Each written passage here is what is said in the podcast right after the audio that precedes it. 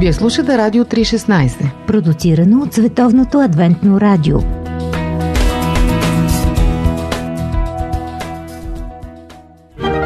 От всяка книга научаваш нещо, но само от една разбираш най-важното.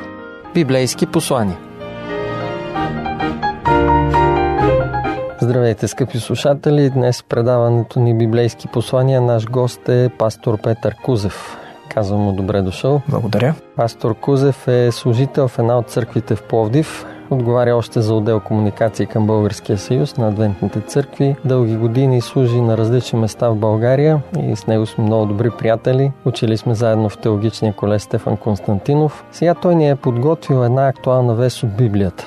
Каква е темата, която си избрал и защо предпочете точно тази тема да разработиш? Темата носи заглавие Битката за твоя ум. Идеята за тази тема идва от предизвикателството, което Христос хвърля към фарисеите с а, тълкуването на закона, когато им казва, чули сте, че било казано непрелюбодействие, но аз ви казвам, че всеки, който гледа жена, за да я пожелае, сърцето си вече е прелюбодействал с нея. И също така знаем, че има цяла заповед, която казва не пожелавай.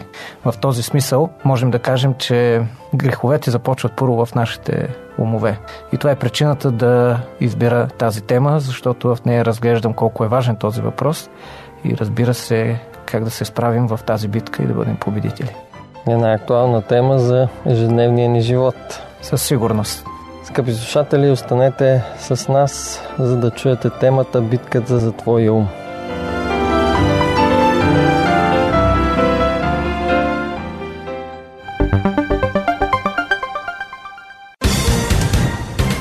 Какво да кажем за нещата от живота? Дискусии около кръглата маса на Радио 316.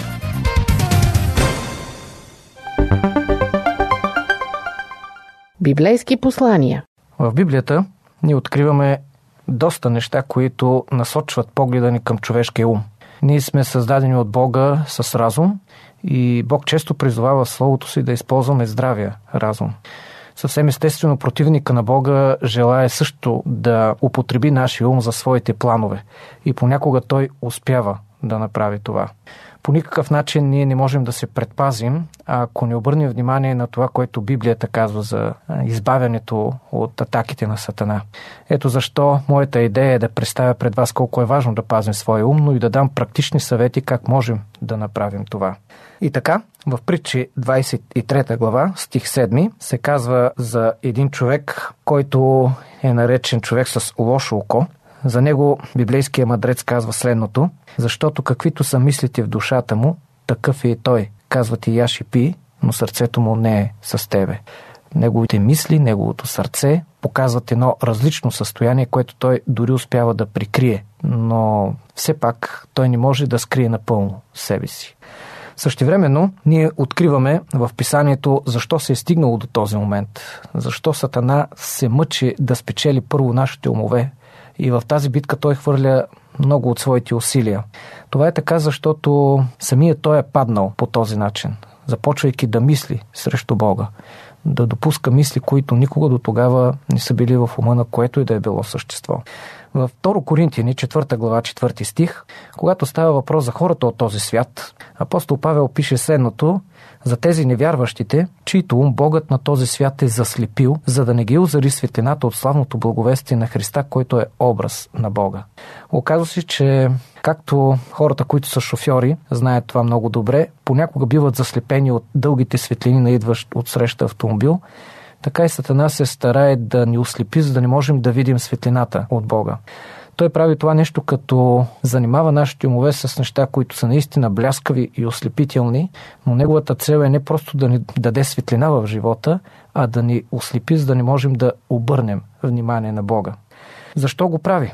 Защото той знае, че точно това е довело до неговото падение. В Езекил 28 глава, стих 17, Божия пророк свидетелства нещо за тирския цар, но когато четем тези стихове, разбираме, че там става въпрос за едно славно същество, което стои зад този цар на Тир.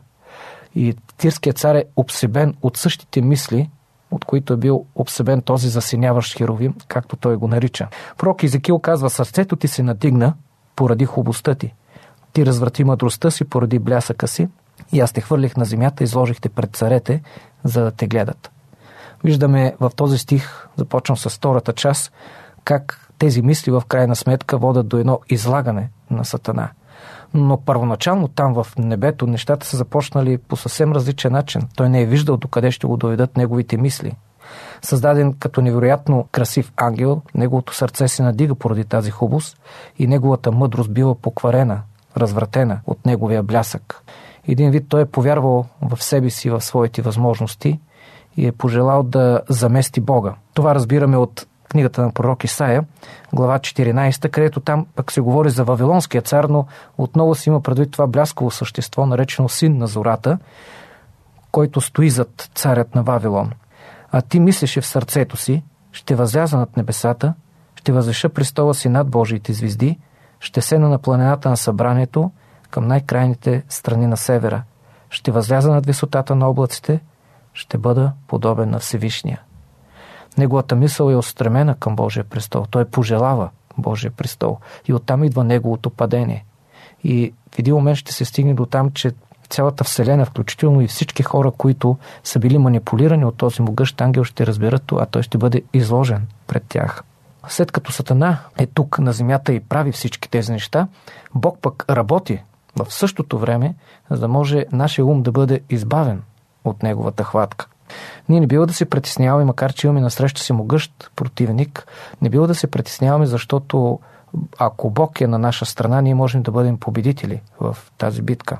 Във второ послание към Коринтияните, 10 глава, 5 стих, апостол Павел, като говори, че ние всъщност воюваме в този свят, за да печелим хора за Бога, той казва следното. Понеже събаряме помисли и всичко, което се издига високо против познанието на Бога и пленяваме всеки разум да се покорява на Христа. Всъщност, ако се замислим реално, нашите оръжия не са плъцки. Той каза това в предния стих, четвърти. Но въпреки това са силни за събаряне на крепости. И след това казва, кои са тези крепости. Всеки ум може да бъде една крепост. И Бог атакува човешкия ум. Защото човешкият ум понякога се укрепва срещу него. Сатана е направил това. Но оказва се, че точно там, където има най-много мрак, може да изгрее най-много светлина. И така наистина един победен ум може да се превърне в победител. И всичко това става чрез влиянието на Божия дух, който успява да ни изтръгне от мрака, в който сме.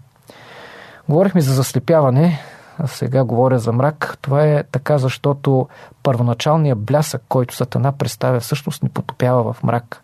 Скоро четох статия за опасността от тези лазерни показалки, които ние използваме понякога, как деца, които вече има инциденти, са си играели с тях, всъщност са обгорили своята ретина без да усетят това. И веднага след яркия блясък следва мрак. За щастие, зависи от типа лазер, но в повечето случаи зрението си възстановява, макар и не на 100%, както е било преди това. По същия начин Сатана дава и показва бляскави неща, с цел да ни ослепи. Той приложи това нещо дори за Христос. Когато Исус беше заведен на една висока планина, Сатана му показва всички царства на света и техния блясък в един миг време. Идеята беше да впечатли Исус. И след това каза, няма нужда да страдаш. Всичко това може да го получиш само срещу един поклон. И Сатанат днес използва бляскавите, лъскавите неща, за да може да ни заслепи и да ни принуди да го следваме, вече останали слепи. Затова Бог ни дава своята сила, за да се избавим от този мрак, в който попадаме след яркия проблясък. Затова Той ни дава и сили, като християни, да се борим и да събаряме помисли. Ето там започва борбата. И всичко, което се издига високо против това да познаят хората Бога. И всъщност ние можем да спечелим, да пленим всеки разум да се покорява на Христос. Тук е и обещанието на самия Исус, когато казва на Петър, ела след мен и ще направя ловец на човеци. Точно това има предвид Исус. Ние пленяваме хората, за да ги спасим от властта на Сатана и да ги доведем при Бога. Всички ние по някакъв начин сме запленени, но важното е да бъдем пленени от правилната личност, от точната личност. И в случая това е Христос. Естествено, всичко това дава и така доста предимства на християнина, когато той помоли Бог да контролира неговите мисли. Така Сатана отстъпва далеч. Разбира се, той не се отказва от тази битка. Това е битка за цял живот. Той продължава да бъде ревящ лъв, който обикаля около нас, търсейки кого да погълне. Затова можем да бъдем сигурни, че ако умовете ни останат за кратко време празни, то е възможно Сатана отново да се върне. Исус разказва една притча, в която той говори за зли духове, които са прогонени от човека, но след това те отново се връщат и намират къщата празна, подредена и след това се настанява в този човек и неговото състояние става по-лошо от първото. Затова, когато битката веднъж бъде спечелена от Бога, ние не трябва да изпускаме Неговото присъствие. Трябва непрекъснато да го каним в своя ум. Защото ако не правим това, Сатана ще дойде и нашето състояние ще стане по-лошо от първото. Библията описва отстъплението от истината като нещо по-страшно, отколкото когато човек никога не е познавал истината. В Ефесяни 4 глава 14 стих не се говори за едно важно предимство, че ние вече няма да бъдем деца, блъскани и завличани от всеки вятър на учение, чрез човешката заблуда.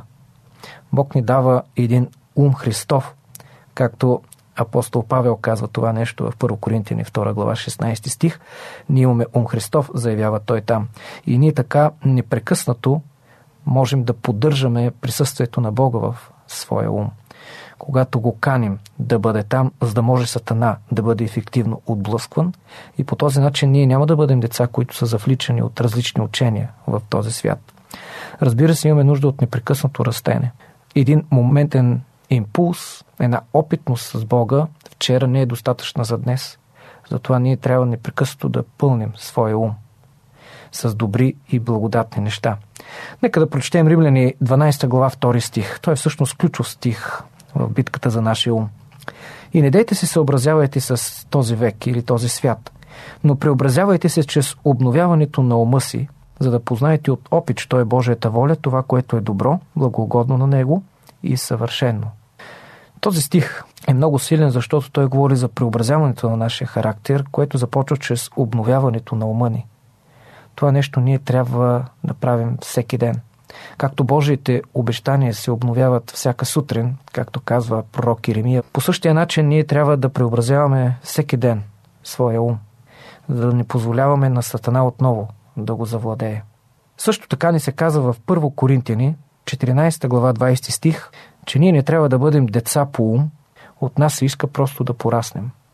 Чували сме поговорката, че мъжете цял живот се остават деца или пък, че първите 40 години от живота на мъжа са най-тежките години от неговото детство. Това са шиги, но на практика се оказва, че много хора могат да останат деца цял живот, да бъдат блъскани и завличани от различни ветрове на учение, а Бог иска да избегнем това – във Второ Солунци, 2 глава, 2 стих, лесно се помни, 2, 2, 2, Второ Солунци, 2 глава, 2 стих, се казва да не се поклащате лесно от здравия разсъдък. И там се добавя по какъв начин понякога става това, било от дух, било от слово или от послание уж от нас изпратено, като че ли вече е настанал деня на Господа. Ние очакваме Господ да се завърне. Очакваме Той да дойде втори път, както е обещал. Обаче Сатана се стреми да разклати здравия ни разсъдък. И понякога това е от някой човек, който изглежда особено духовен. Всъщност духът може да не бъде Божия дух, който идва от него. Понякога това е доста силно слово, което чуваме. Или пък подмяна на, на апостолското послание, на библейското послание. И тъй като много измамници, казва един стих, излязоха по света, не било да мислим, че днес не е също както е било в дните на апостолите. Исус ни предупреждава, че в края на времето ще има изключително много измамници, които ще излязат по света. Той ги нарича лъжепророци, лъжехристи. И ние не трябва да допускаме нашия здрав разсъдък да бъде разклатен. Какво е противодействието? Ето няколко силни лекарства, които ще ни избавят от Сатана, макар че трябва да ги вземаме всеки ден, докато сме живи. Няма хапче за един път, което да реши всичките ни проблеми. И така, нека да прочетем какво е записано в Евреи 11 глава, главата на вярата от 24 до 26 стих. Там става въпрос за Моисей, който с вяра, когато е станал на възраст, се отказал да се нарича син на фараоновата дъщеря и всъщност е предпочел да страда с Божия народ, а не за кратко време да се наслаждава на греха. 26 стих казва какво го е потикнало да направи това. като разсъди, че укорът за Христа е по-голямо богатство от египетските съкровища, защото гледаше на бъдещата награда. Той е разсъдил, той е размишлявал. Не е действал толкова спонтанно, колкото изглежда на пръв поглед от самата история, описана в книгата Изход. Той е преценявал нещата и решил, че страданието се заслужава, защото това, което следва след това, е нещо много добро. Нека си спомним и думите на Христос, които казват, че една жена, която ражда, е в мъка, защото е дошъл часът и, но след като роди, настава голяма радост, защото се е появил човек на света.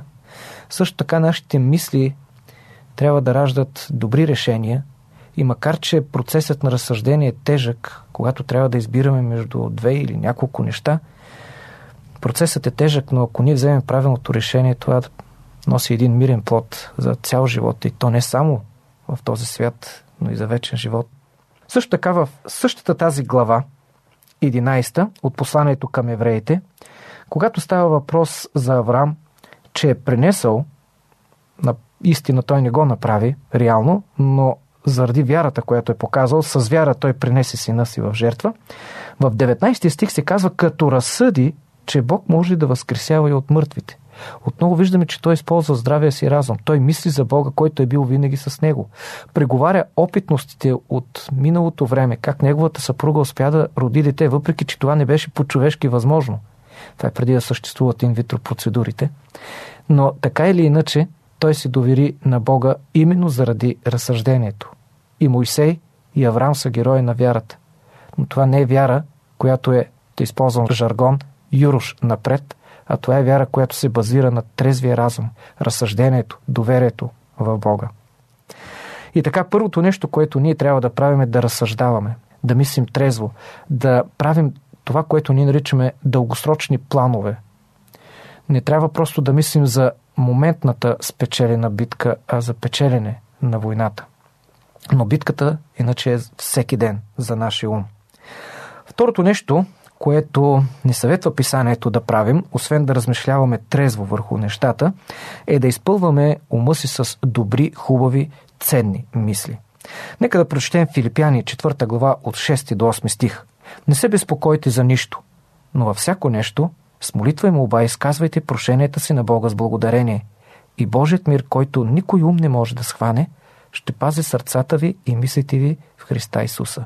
Молете се, говорете на Бога, това, което ви тежи. Споделете му вашите битки, проблеми, трудности. И тогава той ще ви даде мир, който умът ни няма да може да схване. Но той ще свърши своята работа и ще запази сърцата и мислите ни в Христос. След това в четвърта глава 8 стих Павел казва и най-накрая, братя, най-после всичко, което е истинно, което е честно, праведно, любезно, благодатно, ако има нещо добродетелно, ако има нещо похвално, Нашия превод е неточен, това зачитайте, но точният превод гласи за това размишлявайте.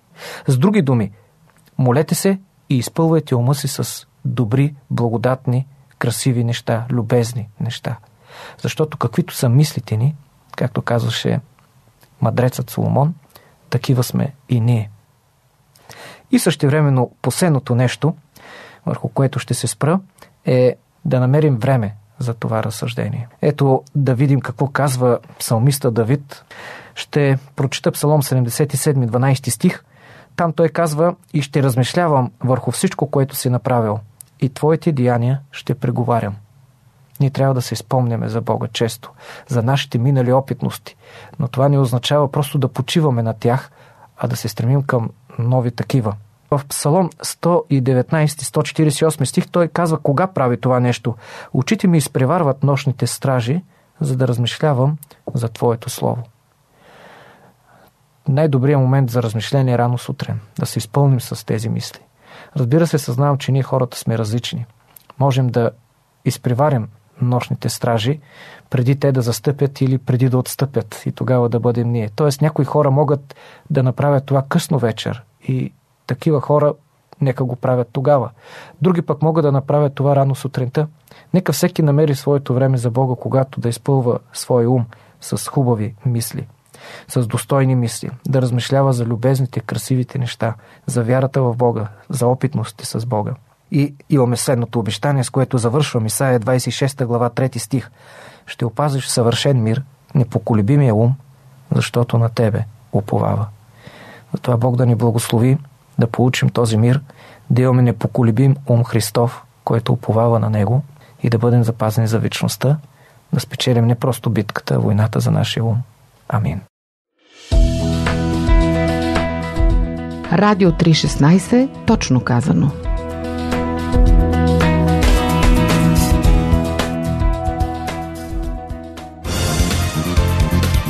Какво да кажем за дискусии по Радио 316? Скъпи слушатели, чухте библейското послание Битката за Твой ум от пастор Петър Кузев. Бих искал да ти задам един въпрос във връзка с тази тема. Когато говорим за битката за твой ум, как мислиш, това преди всичко борба с сатана ли е? С неговите начини да ни внушава мисли, да ни манипулира? Или може би е по-скоро битка с самите себе си? Мисля, че става въпрос и за двете неща, защото наистина Сатана може да внушава свои мисли на нас, но същевременно, когато той прави това, ние придобиваме един характерен начин на мислене, който всъщност носи неговия подпис. И с времето ние мислим, че това са собствените си мисли, а те всъщност са негови, но не е необходимо вече той директно да ни ги внушава. Те просто са станали наш начин на мислене. Ето защо считам, че когато един човек дълго време се е подавал на сатана, след това той започва да мисли като него. А, това не означава, че той е сатанист в някакъв много пряк, директен смисъл.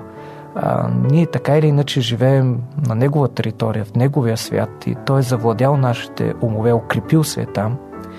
Много често се оказва, че това, което ние мислим, са наши собствени мисли, но крайният вдъхновител на тези мисли е всъщност Сатана. Той наистина е около нас, когато особено ние решим да заменим мислите, които той ни е внушил с Божиите мисли.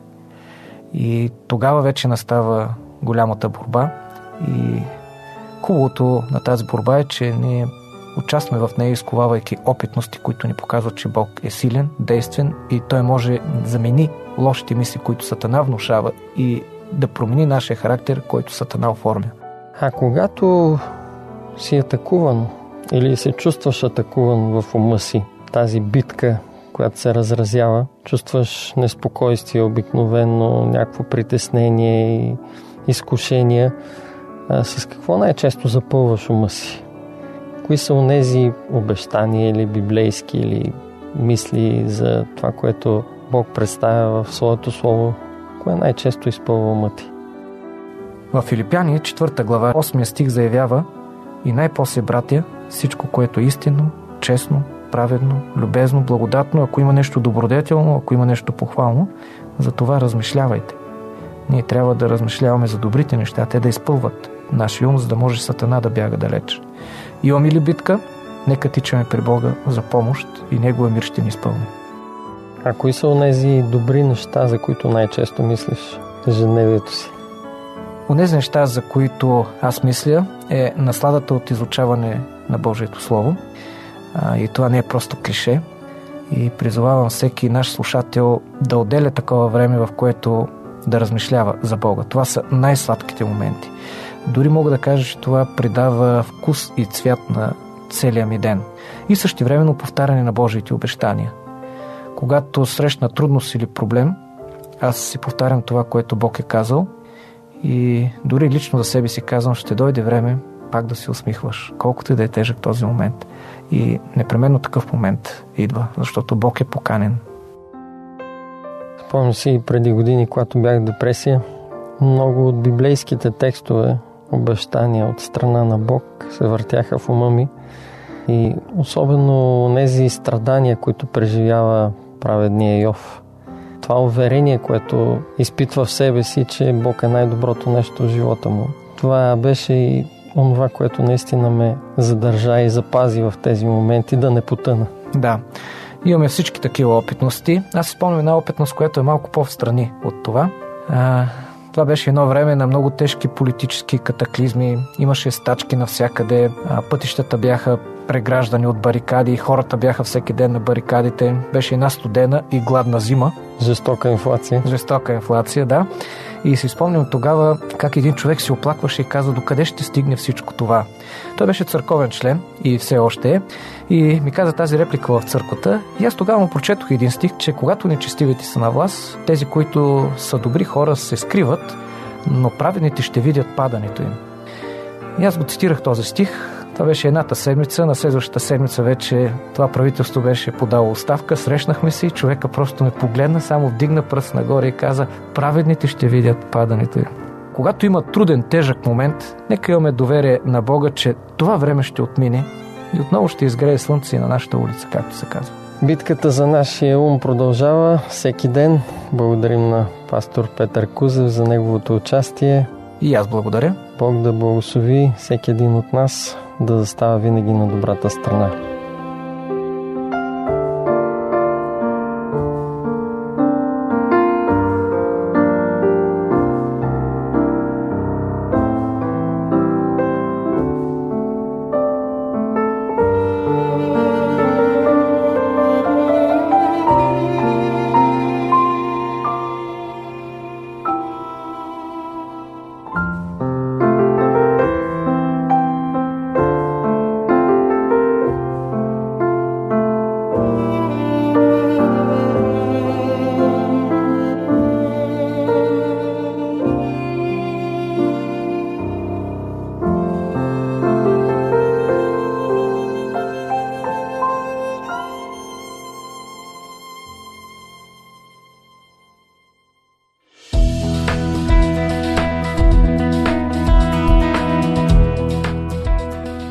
Вие слушахте Радио 316.